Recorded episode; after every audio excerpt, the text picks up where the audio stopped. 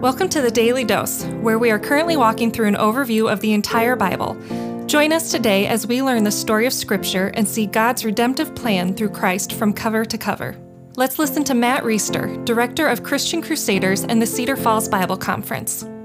For Election Day, we're going to take a break from the Bible overview and give you a couple short verses from Scripture to give you hope and comfort and assurance and inspiration about what's facing us today in the United States. The people of America are going to vote for president and for many other office holders across the country in federal and state governments.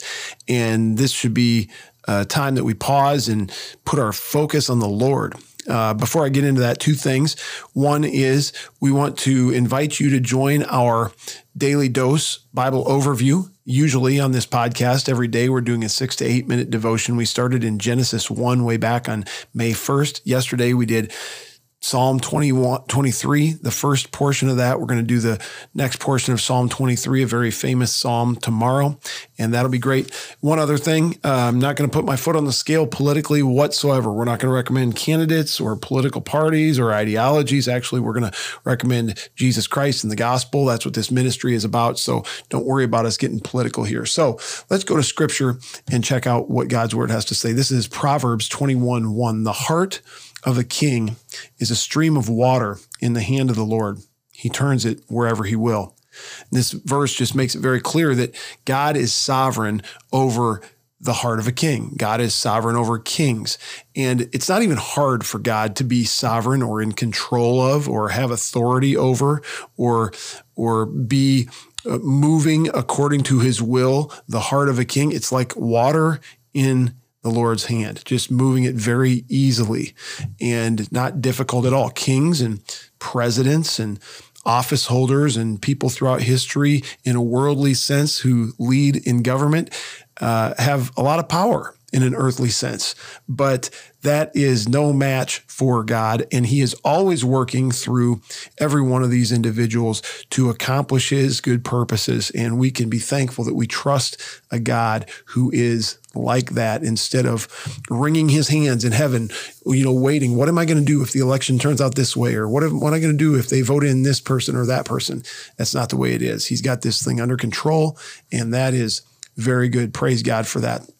Here's what Daniel 2 20 and 21 says Blessed be the name of God forever and ever, to whom belong wisdom and might. He changes seasons and times. He removes kings and sets up kings. So this is just talking about how big and powerful and wise God is. And just in passing, it just mentions that he, he puts kings up and he sets them down. Think of all the kings or leaders or government officials who have been raised up and set down throughout time in different portions of the world. And God, God is doing that sovereignly. Again, it's very, very easy for him. This isn't even difficult. He can do it with one arm tied behind his back, or he can do it, uh, you know, while he's keeping the universe held together. It's pretty amazing. And it should give us great comfort as we think about what could become of our country if this person is elected or if that person is elected.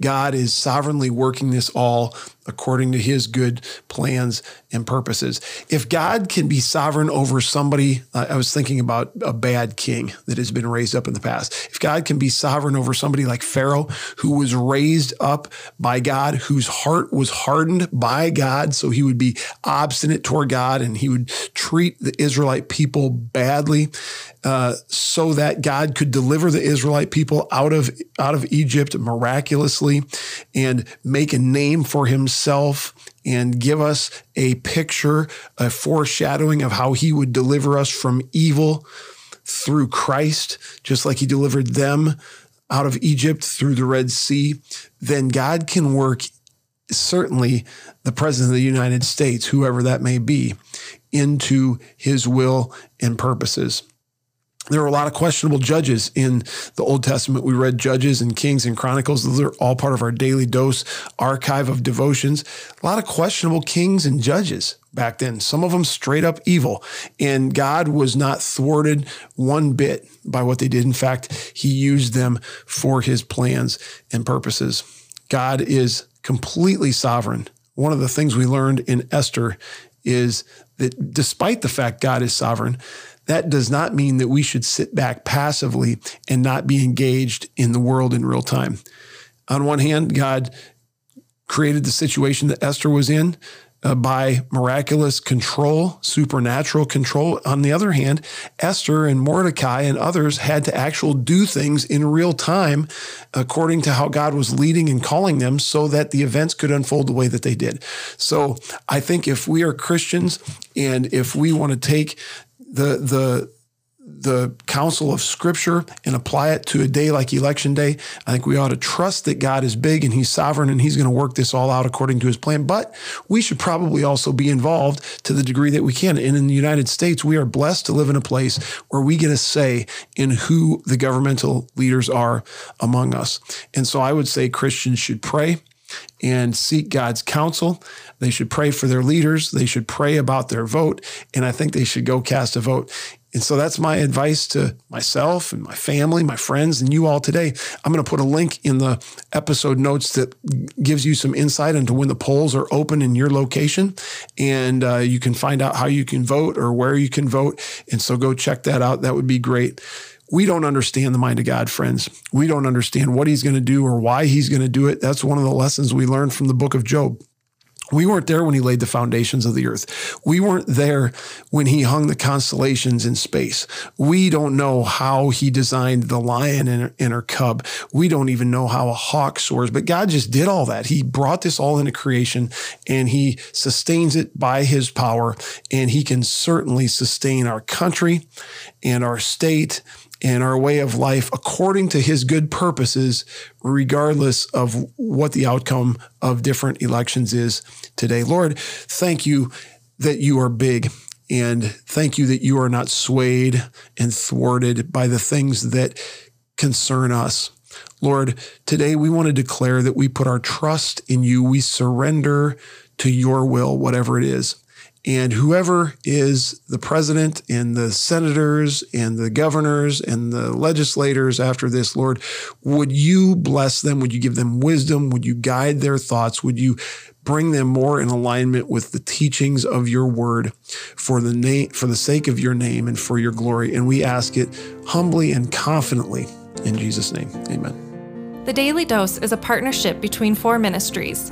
First is Christian Crusaders, where you can find weekly 30 minute worship services at ChristianCrusaders.org and where you can hear engaging interviews and other content on one of our three podcasts.